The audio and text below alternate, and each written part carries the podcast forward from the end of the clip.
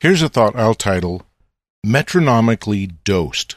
And this may be one of the strangest analogies I've ever used because it has to do with Maureen's chemotherapy.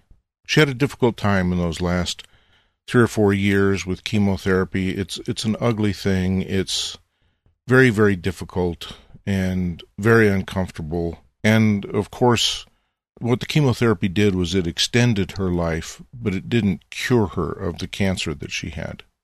But along the way, we discovered a very interesting doctor that helped her a great deal with her cancer because he was a fan of something called metronomically dosed chemotherapy. His theory was very simple but very profound. Rather than having a massive dose of chemotherapy once a month or so, his technique was to give small amounts on a regular basis, every day or every week.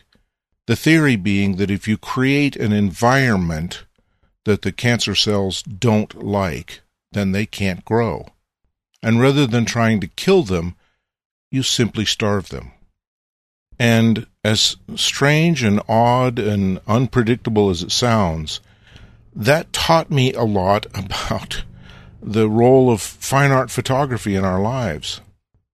And I realized that metronomically dosed artwork, if I can invent that term, has a place in our life. Rather than bombard ourselves with art on a periodic basis, like when we visit a gallery every other month or something, or we go to a big show in a major museum, maybe it's better, maybe it's more effective if we have small doses on a regular basis.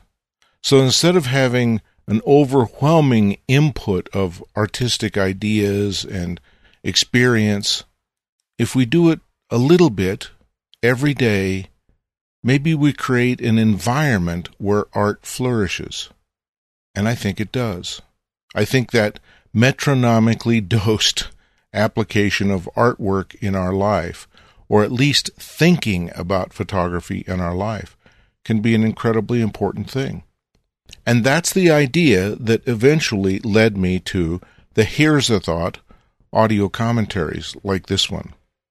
It occurred to me that if metronomically dosed chemotherapy was an effective treatment for my wife, that metronomically dosed art ideas might be useful in people's creative life. It would create an environment in which more creativity can bubble to the surface, in which we don't have the rare infusion of beauty and meaning and artistic effort in our life. We create an environment where art becomes our life.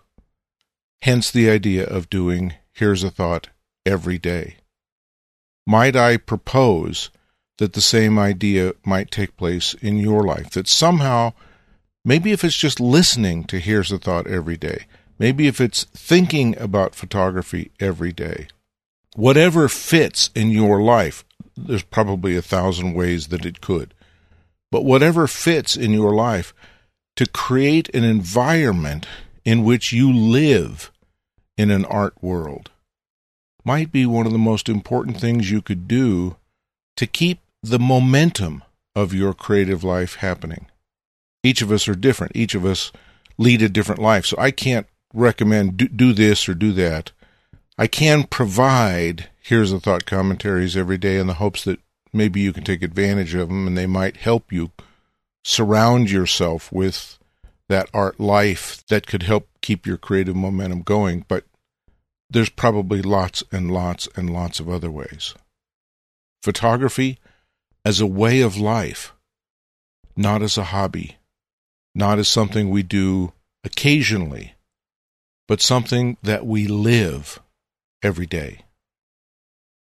Copyright 2023 Lenswork Publishing.